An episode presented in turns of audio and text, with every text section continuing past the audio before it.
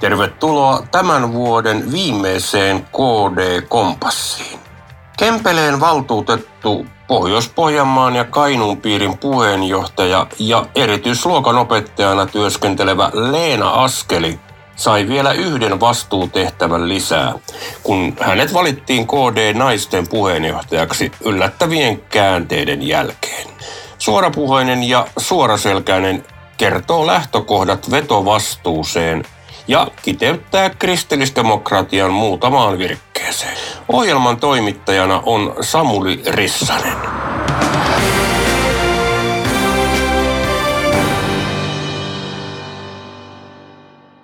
Leena Askeli, sinut on valittu KD-naisten puheenjohtajaksi ensi vuoden alusta lukien. Millaisesta tilanteesta lähdet tähän tehtävään? Meillä oli aika mielenkiintoinen tilanne tuossa keväällä, kun meillä lähti oikein rakastettu puheenjohtaja ja toinen varapuheenjohtaja omille teillensä. Me jäätiin työvaliokuntana ja sitten ensimmäinen varapuheenjohtaja vähän siihen, että no mitä nyt tehdään. Ja siitä oikeastaan äh, työvaliokunnan osana pääsin näkemään sitä, mitä, miten kaikella tavalla tätä toimintaa kannattaa tehdä ja miten kannattaa estää se, että tulevaisuudessa, jos käy jotakin tämmöistä, niin meillä on selvät sävelet ja meillä on sitten jaettu niin paljon tietoa ja niin paljon johtajuutta, että se ei äh, sekään sota yhtä miestä kaipaa eikä naista. No KD-naisilla on pitkät perinteet naisjärjestönä ja puolueen erityisjärjestönä, mutta millaisena näet KD-naisten roolin nyt, kun lähestytään vuotta 2024? Naisten rooli koko maailmassa on yllättävän paikallaan pysynyt. Meillä on globaali hätä tytöistä ja naisista edelleenkin oli mikä vuosi tahansa, niin edelleenkin meillä on hätä. Ja siihen voi KD-naiset myös tuoda oman painavan sanansa ja toivottavasti myös käytännöllisen tukensa. Mutta sitten ihan Suomessakin ei naisella ole vielä samanlainen euro kuin miehellä. Ja se lähtee ihan sieltä, että arvotetaanko meillä niitä ammatteja, joissa naiset enimmäkseen toimivat. Arvotetaanko niitä samalla tavalla voidaan sanoa, että vaikka nykyinen tämä jonkunlainen riitatilannekin on sitä, että vetovastuussa taloudellisesta asemasta katsotaan olevan vaikka vientialojen ja naisten alat on jotain sitä hoivatyötä, joka menee vähän pienemmälläkin rahalla. Mutta näinhän se ei ole. Eli naisilla on tavoitteita niin kauan aikaa, kun meillä kaikenlainen työ arvotetaan samalla tavalla koulutustaustan ja vaativuuden mukaan.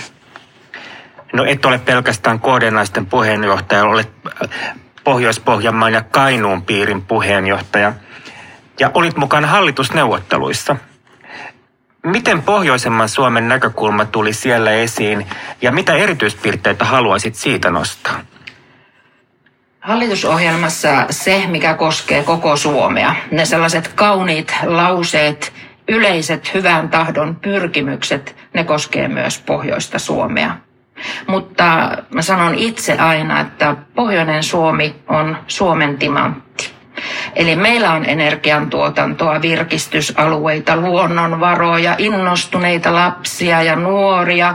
Meillä on äm, koulutustarpeita, meillä on yrityksiä, joilla on työvoimapulaa. Meillä on huoltovarmuudessa iso osa koko Suomen kannalta. Ja kyllä tämä näkyy siellä hallitusohjelmassa myös. Käytännöllisiä toimia on vaikkapa rataverkon kehittäminen. Se ymmärretään nykyään laajasti ja on lupaus ihan pohjoisen ohjelman käynnistämisestä, josta en tällä hetkellä ihan tiedä, että missä kohtaa se on menossa. Mutta joka tapauksessa kyllä nykyisessä turvallisuustilanteessa yksi jos toinen alkaa ymmärtää sen, että ilman pohjoista ulottuvuutta Suomi on saari jos meillä eteläiset reitit sulkeutuu, niin jos ei ole pohjoista, jos sekin on sulki, niin Suomi on saari, josta ei päästä sitten minnekään. Ja tämä ymmärtäminen valitettavasti näiden kaikkien maailman kriisien kautta, niin se on nostanut ymmärrystä pohjoisen merkittävyydestä. Ja enpä malta olla sanomatta, että miten me Suomessa pohjoista kohtelemme Kyllä se Eurooppa, EU kohtelee meitä samalla tavalla. Ja niinhän kuuluukin olla. Jos me vaaditaan täällä että meillä pitää vaikka tukea muuta aluetta enemmän kuin pohjoista, kun pohjoisessa on niin vähän väkeä, niin voidaanko me EU-ssa sanoa, että meitä pitää tukea joissakin asioissa enemmän täällä Suomessa, koska meillä on niitä ja niitä tarpeita. Sieltähän voidaan samalla tavalla sanoa, että heillä on paljon enemmän väkeä. Eli se, mitä me tehdään täällä toisillemme, niin pitää ymmärtää, että samalla tavalla voidaan tehdä EU-ssa, koko maailmassa.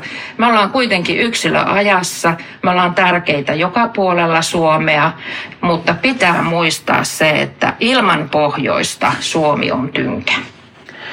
Olet myös Kempeleen äh, kaupunginvaltuutettu ja työskentelet erityisluokan opettajana. Onko inkluusio sinusta onnistunutta politiikkaa vai miten niitä oppimistuloksia pitäisi parantaa? Sen verran korjaan, että Kempele on kunta, ei kaupunki. Ja lisäksi olen erityisluokanopettaja, mutta toimin erityisopetuksen koordinaattorina, pääluottamusmiehenä ja työsuojeluvaltuutettuna. Olen tämmöinen monen touhun ihminen. Mutta todellakin inkluusio on sellainen, jota alkujaan epäiltiin sen vuoksi, että ei uskottu taloudellisten mahdollisuuksien riittävän tarpeeksi sen hyvään toteuttamiseen. Ja valitettavasti näin on käynyt. Osaamistakin saattaa olla enemmän kuin mihin se siellä ruohonjuuritasolla sitten niillä määrärahoilla, mitä toimintaan annetaan, niin mihin niillä pystytään. Et inkluusio on hirmu kaunis ajatus, mutta ei kaikkien kohdalla jonkun kohdalla inkluusio, se, että sun pitää olla isossa porukassa, hälinässä, kaikessa tavallisessa samanlaisissa vaateissa kuin muillakin, niin se on kauhistus. Ja valitettavasti inkluusion kanssa yhtä aikaa meillä on kasvanut näiden lapsien osuus, jotka äänestävät jaloillaan, jäävät pois koulun toiminnasta ja jotka nyt ovat se kuuma peruna, että mitä heille tehdään, miten me saadaan peruskoulun päättötodistus kaikille. No sinut tunnetaan suorapuheisena ja selkäisenä vaikuttajana, joka osaa kiteyttää sanomansa. Jos sinun pitäisi nyt kiteyttää kristillisdemokratia muutamaan lauseeseen, niin miten sen tekisit? No ensin sanoisin, että kaverille jätetään muutakin kuin velkaa. Se pitää olla semmoinen ihan alusta loppuun asti, eilisestä huomiseen saakka, toisia huomioon ottava asenne. Et me ei tänä päivänä omaa hyvinvointia rakenneta sillä, että meillä 10 vuoden, 20 vuoden päästä täällä on pelkkää köyhälistöä. Kärjistetysti sanottuna. Ja sitten meillä on hienoa se, että me pidetään kaikista huolta ihan masuvauvasta ikäihmiseen. Ja meidän hienot ideat kansalaisyhteiskunnasta siitä, että meillä omaa toimisuutta kasvatetaan, että me osataan itse tarttua ongelmiin, me osataan itse tehdä parempi huominen ja tehdään se yhdessä. Ei yksilöinä, vaan yhdessä. Puolueväki vanhenee ja kasvun kanssa ollaan kipuiltu pitkään. Millainen tilanne on sinun omassa piirissäsi? Meillä on samanlainen tilanne kuin monessa muussa paikassa. Meidän rakkaat ikäihmiset, jotka on antaneet aikaansa ihan ilman palkkioita kaiken toiminnan pyörittämiseen, alkavat käydä vanhoiksi. Meiltä häviää paikallisosastoja valitettavasti.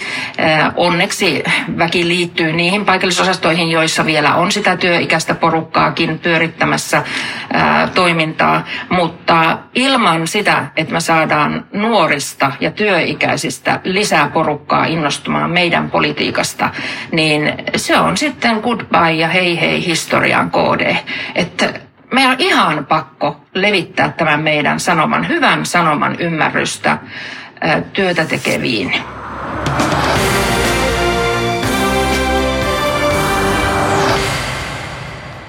Kempeleläistä Leena Askelia edellä haastatteli Samuli Rissanen.